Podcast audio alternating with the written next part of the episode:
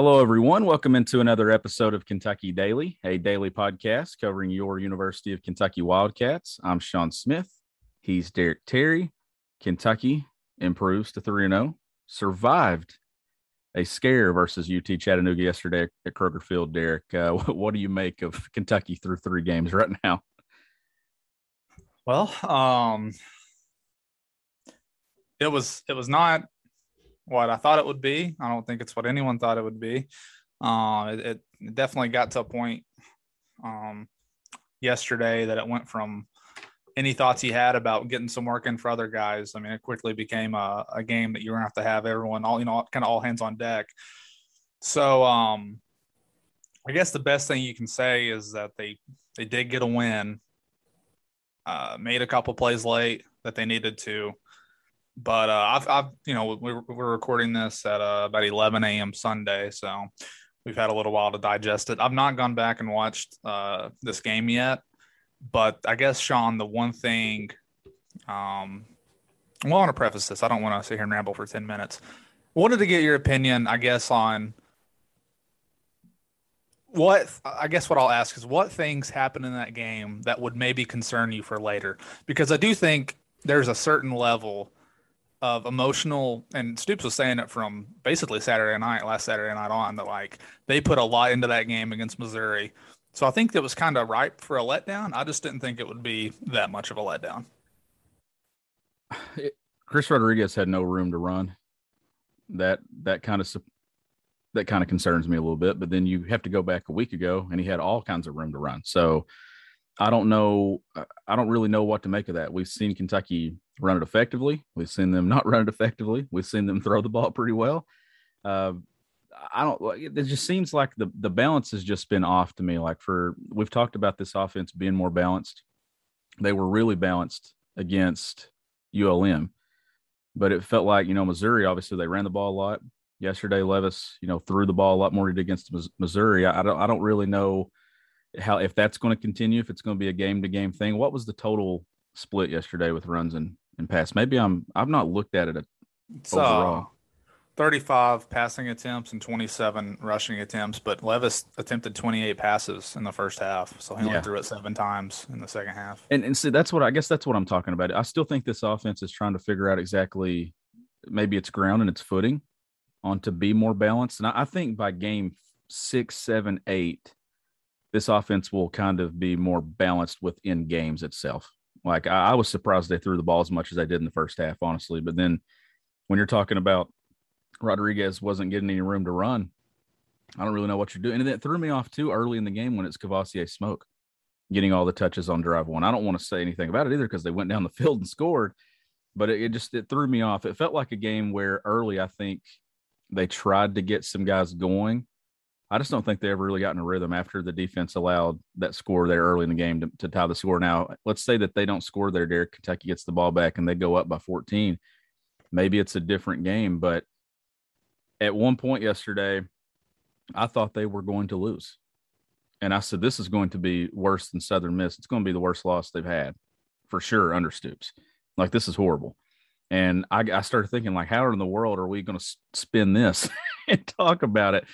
Thankfully we don't have to but i'll just i'll just ask you now do, do you think kentucky's good or do you think that this was more just a trap game coming off the emotions of last saturday going back into sec play? They've been hearing nothing but great things about them everybody talking about how they should be ranked. Kentucky's a top 10 job. Will levis is this chris rodriguez is this wan'dale's this. Do you think that that had a lot to do with it? Um on the topic of if UK is good. Like I said, I would not underestimate. Like, there's a line here. Like, I I would not underestimate how much that that Missouri game took out of them. Whenever you have a game like that, that I think they had circled since that game had ended last year, and then they get to the summertime, they see the schedule come out, they see Missouri's week two, and it's sandwiched between two out of conference opponents. I mean, I think they invested everything from the offseason into winning that Missouri game, and they did. And to hear Liam Coen talk yesterday kind of own the fact that he didn't think they prepared very well for uh, he himself to not like prepare a very good run scheme for that game. And then whenever they, it's like they almost treated it like a scrimmage. Yeah. To be honest, like you're right. Caval- like you don't have Rodriguez out there to start the game. At least I don't think you do. I mean, Kavosiey, I think had He- almost every carry that first drive, right? Rodriguez was in for the first snap and then he came off the field. Yeah. So they were trying to get smoke going. Uh, Chauncey Magwood had a false start on the very first series, or like yeah, like he was out there on the opening series. I don't think he even played last week against Missouri. So I do think, and and Liam basically admitted that they were just trying to work on the passing game, and I understand that. Like you, you want to work on some things that you think you're maybe a little deficient at before this game. I mean, you got a tough stretch coming up now. You got, you know, you don't go back non-conference until the next to last season, uh, next to last game of the season. So we have seen them before. Uh, EKU 2015, they played very poorly. Probably should have like I would say even more than yesterday. They should have lost to EKU. Yeah. In 2015, they found a way to win. Um, 2017, they didn't. But here's what I'm gonna say: 2017 against EKU, I think they were down in the second half of that game too. Came back and won. The next week, they went down to South Carolina, played very well. Um, probably their best win that season. I believe that South Carolina team ended up winning nine games after the bowl. And then in 2015, they they lost the next week, but it was a Thursday night game against Auburn. They played fairly well. I mean, like there was not a hangover from them playing poorly the week before against FCS opponents. So I don't think the preparation, like I, I don't think you'll see them um, come out flat next week. I think they'll get back up. But the, the things I want to say that we're through three games now, and it's still almost too early to like make some assumptions. But Sean, like one thing that will derail this season more than anything is, is the turnover problem. I mean, they are, I think, minus six now on the season. It doesn't matter who you're playing. You cannot be negative in the turnover margin and expect to win very many games. I mean, you saw it happen to Louisville last year. I think Louisville was second worst in the country. They did not have terrible talent last year at Louisville, and they had a very poor season. And a huge reason was because they turned the ball over so much. Yeah. And the only the good news to me, if you're a Kentucky fan, is had they played South Carolina yesterday, they would have lost. If that had been an SEC game, they would have lost that game. So that's that's a good Yeah, thing yeah, that sure. this game was following Missouri, and then you get to jump back into conference play because you know that this is obviously going to motivate them again. The one thing that stands out to me though that I'm going to continue to be concerned about, and Mark Stoops said that he thought they had great pressure, no sacks against an FCS opponent. That concerns me, Derek, about a defense that has as many dudes back as as what they have and all the experience that they have. That concerns me as we get into these this part of the schedule where they're going to be playing Florida, they're going to be playing LSU. If they can't get pressure, and, and it's not just about pressure to me, it's about making plays. Now I know Paschal got great pressure later late in the game on a play, but there has to be more created from that side, in my opinion. Yeah, I agree. And I mean, they threw it, uh, UTC Chattanooga, they threw it 35 times. So, um, trying to do some math right here. And they they had they dominated time well time possession 32 minutes. An FCS team came to Kroger Field and Yeah. the ball 32 minutes. That that just can't happen. They won uh, one of Mark Stoops' favorite stats too. Whenever you outrush an opponent, I, I don't know what he says the percentage of times you win, but Chattanooga had 171 rushing yards compared to 102 for Kentucky. I, I mean, one kid averaged both their main running backs, and, and one kid only had six carries. They both averaged over six yards per run. I mean, it was that that would be concerning to me. And I think it goes back a little bit. And Stoops has said this a lot. If, if, if you were someone who listens to his press conferences, he says it numerous times a year that you can't just show up on Saturday and flip a switch.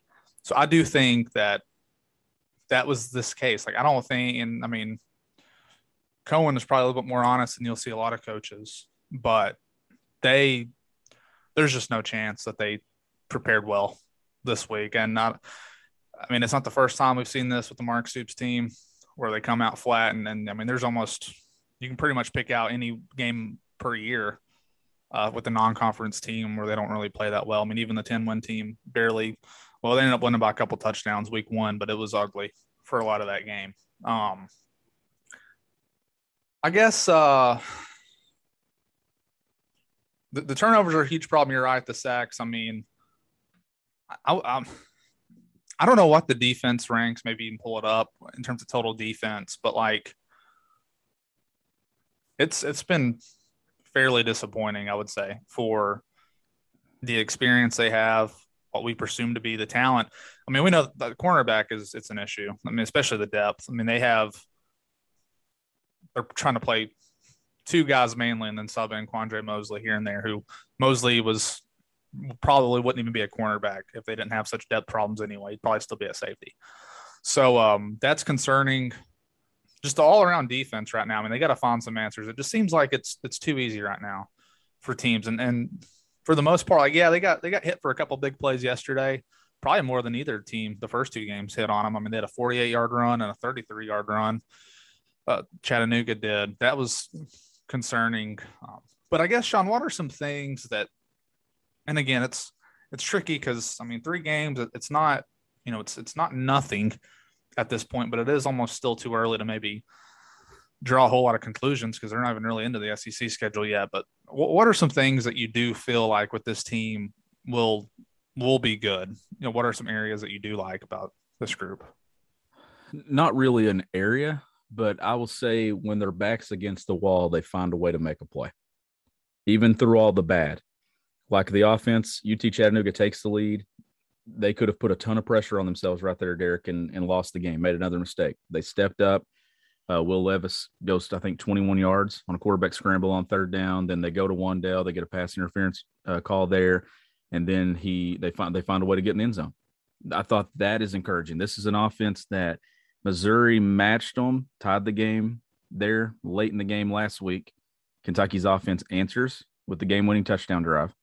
They trail UT Chattanooga in the fourth quarter, lose all the momentum. Boom. Offense finally puts it together, goes and scores a drive. Defense makes plays at the end of the game, interception yesterday, return for a touchdown, and then make the play at the end of the game last week against Missouri. I, I think that stands out to me that even through the bad, they're still finding a way to make plays and win. Now it's just about cleaning this thing up. Uh, but uh, the one thing that I want to see too, and I mean, it helps. Epps had a touchdown catch yesterday. Cummings had a touchdown catch yesterday. Wan'Dale Robinson with 14 targets. Like I know Wan'Dale's really, really good. Ali with eight targets. I just think that they they need to get a third guy there. Somebody needs to emerge and, and spread that thing out a little bit more on offense because, like, let's say, let's say it happens. Wan'Dale takes a lot of hits. Let's say he takes one, Derek, and he goes out of the game. We were at that practice that day when he got banged up and he was sitting there and they they looked pretty bad after he went out. So uh, that kind of concerns me a little bit. Yeah, I'm I'm a little I don't I think Wan'Dale needs double digit targets per game. Like I think that's a pretty good number what he got yesterday. He's actually the one area that I would say is like for real. Um he already has I think 300 uh, I looked it up yesterday. I mean, he is he is well on pace. If he plays a full schedule, he is gonna shatter what Lynn Bowden. Like Lynn Bowden had the best season. I think he had 67 catches for 745 in 2018. Uh, Wan'Dale with the yardage, Wan'Dale is going to surpass that fairly easily, I would say, if uh, at this current pace anyway. I mean, he's obviously he's had over 100 yards every single game. If he maintained that pace, he would you know have over 1,300 yards this season, which I don't know if he'll quite get there. I mean, there, there's probably bound to be a game where he doesn't put up huge numbers, but I mean, I just think he gets targeted so much more because he's one of the guys that, that gets open. I mean, Ali Ali had a pretty good day yesterday. He had the touchdown rush, five catches for 53 yards, um, had eight targets. That was good. But I, I, don't disagree with you that they need to get someone else. I just think um, I, I don't know that they've even really force fed no Wan'Dale. I honestly just think that he's just.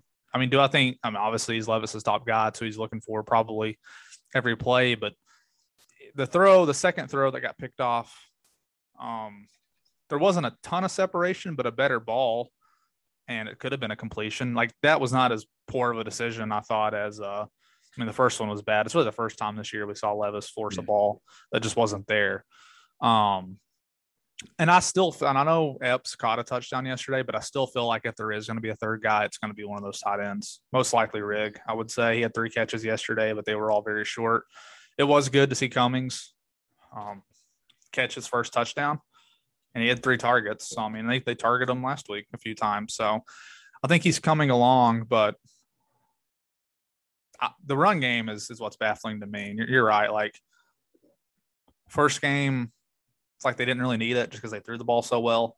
Second game, and maybe Missouri's defense truly is just like that bad. I don't know, but when you can line up and run three for 340 yards against an SEC team, like no one last week was concerned about the run game, right? And then you come back this week and you barely break 100 yards. It's just very confusing Well, as to what they are. It's only a kick, a jump, a block. It's only a serve. It's only a tackle, a run. It's only for the fans. After all, it's only pressure. You got this. Adidas.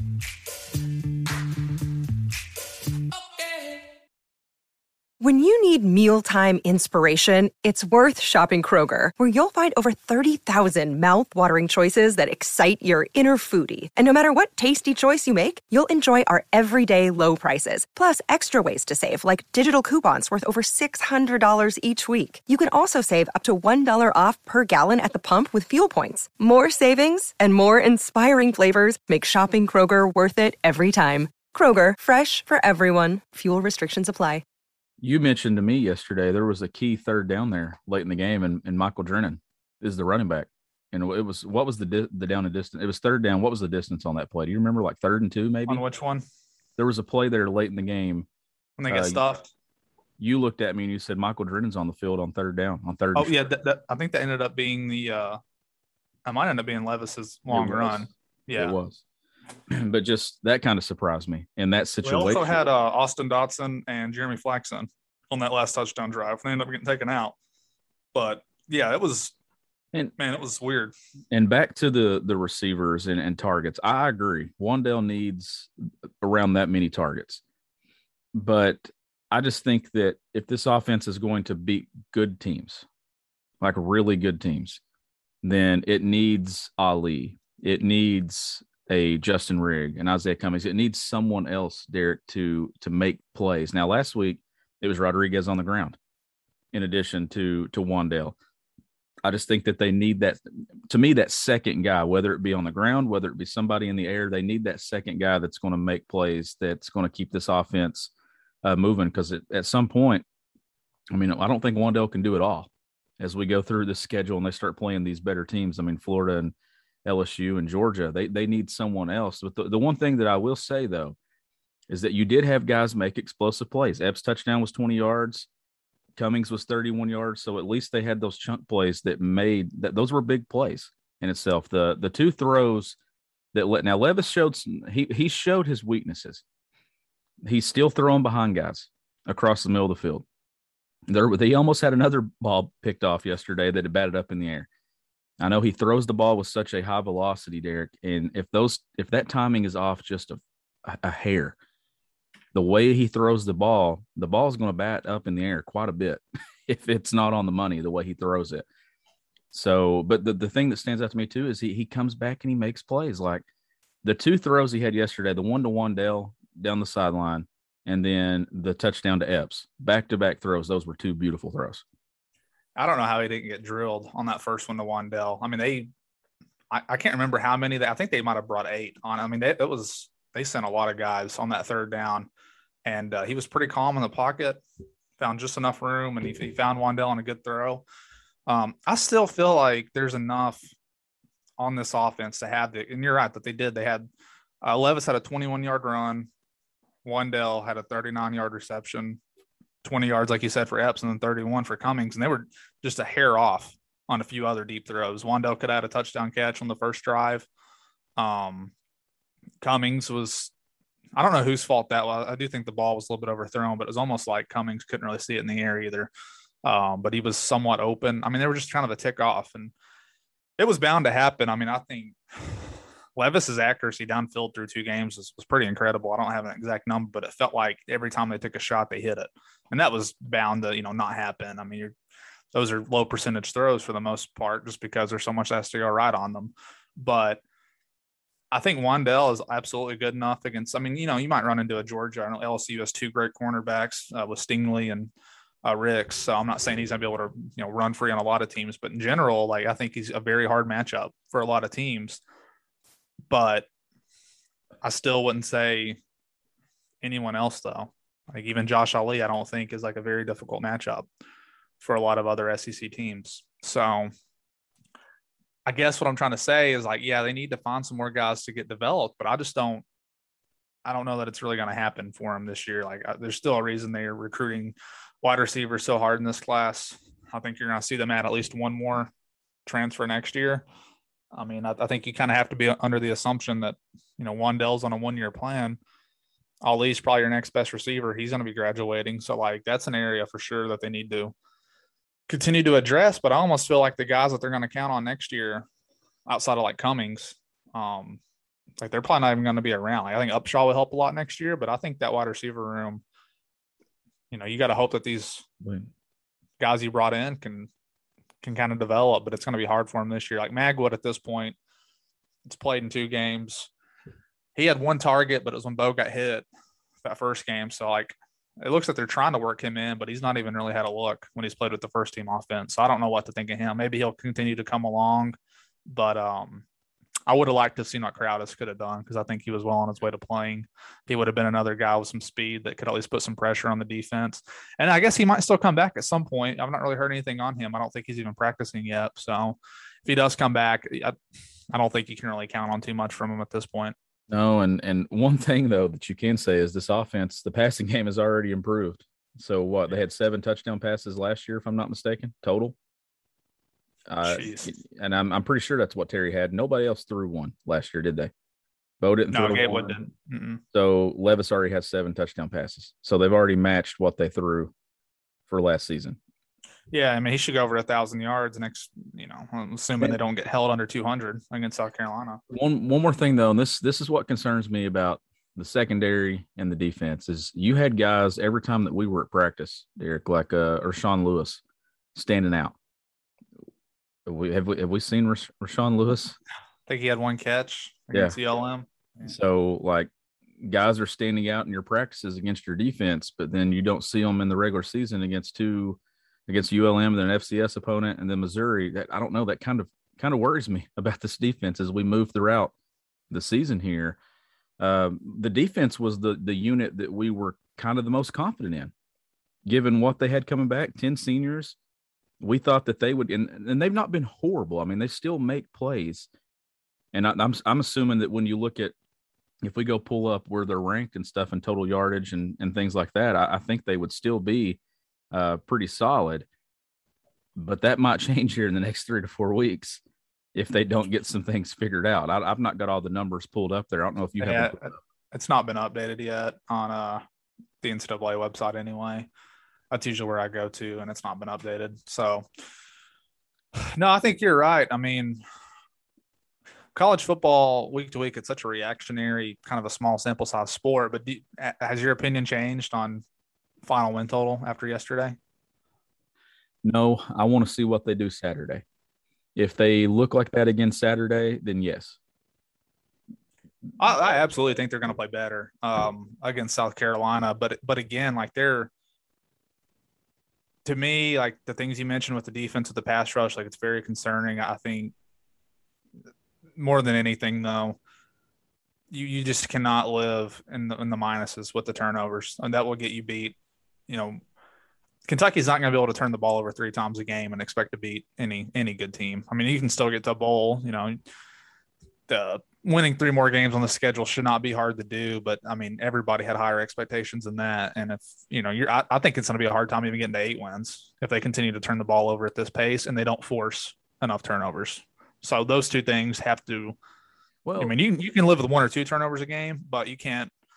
I mean, minus six against the teams that they've played is is pretty bad. Well, and here's here's the difference too that you look at. So they turned it over three times yesterday. That gave UT Chattanooga 12 points, which means they held to field goals on a couple of times. They're they're not going to do that against the the great teams. They're not going to do that against the Floridas. They're not going to do that against the Georgias, the LSU. If they turn the ball over, those teams are going to make them pay, and not pay with three. They're going to make them pay with six. That's what's got to get cleaned up. That if this yeah. team has any shot at getting to that nine win mark or beyond, they've got to clean up the mistakes. Eight penalties, 60 yards, three turnovers, 12 points off those turnovers. That they've got to they've got to be they've got to be better. It was just sloppy yesterday. It was and just it was bad. Honestly, since I've been covering the program, it's the most boring game I think I've ever set and covered. Like at one time, at one time there was a grasshopper that landed on the press box window in front of me, and I watched it for like five minutes. There, um, there, there were some, there was some good news yesterday, um, and it was very much out of nowhere. Yes.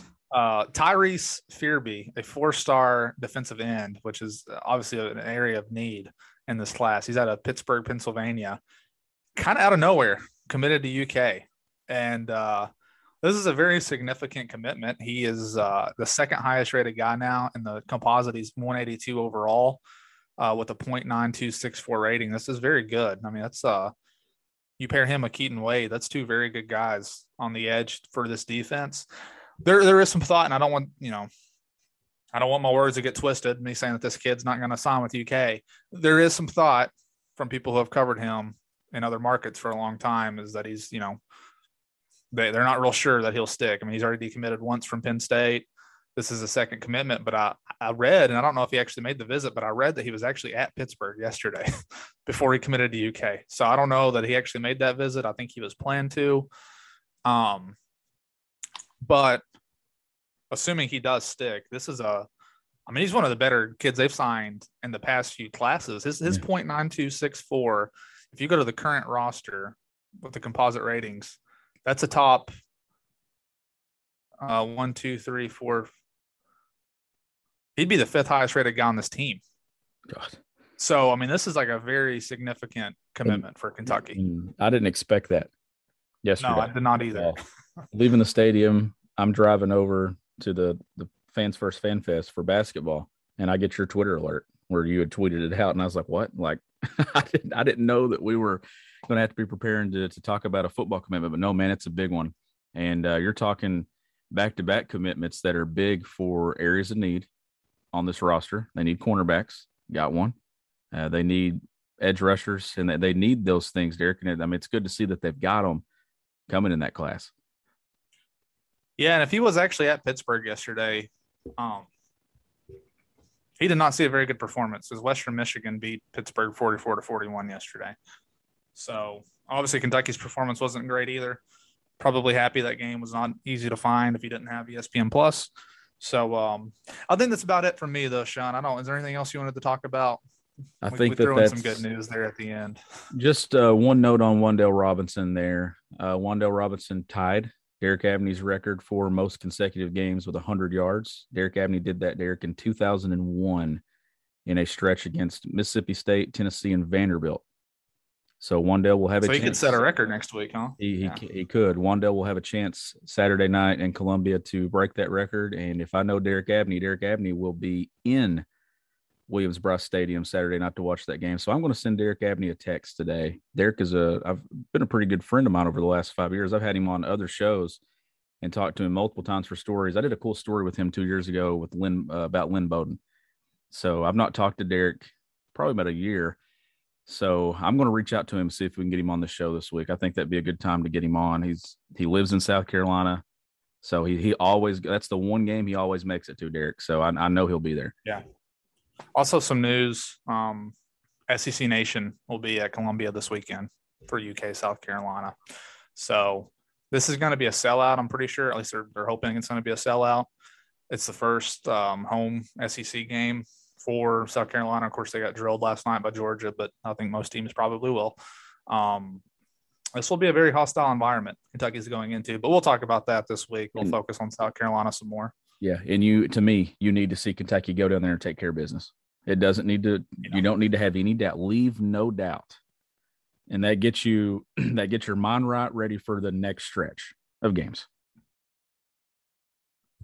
If if they lose this game to South Carolina, I mean, you're I think it changes a lot of things. It becomes even more critical. You can pick up one of those games in October. So, mm. and we'll get into that and stuff. Mm-hmm. We'll get into that this week. Uh, I just now sent out a tweet for the mailbag since we moved those to Mondays. So get your mailbag questions in. The mailbag will close at 8 a.m. on Monday morning. Uh, we'll cut that off because we're going to record early, uh, probably more than more than likely. It's what we did last week. But as always, this show is powered by Blue Wire Pods. It's also powered by the Butcher's Pub, three locations, one in Palmville, Williamsburg, and London, Kentucky. You can visit thebutcherspub.com or check them out on Facebook. He's Derek Terry. I'm Sean Smith. We'll catch you this week on Kentucky Daily.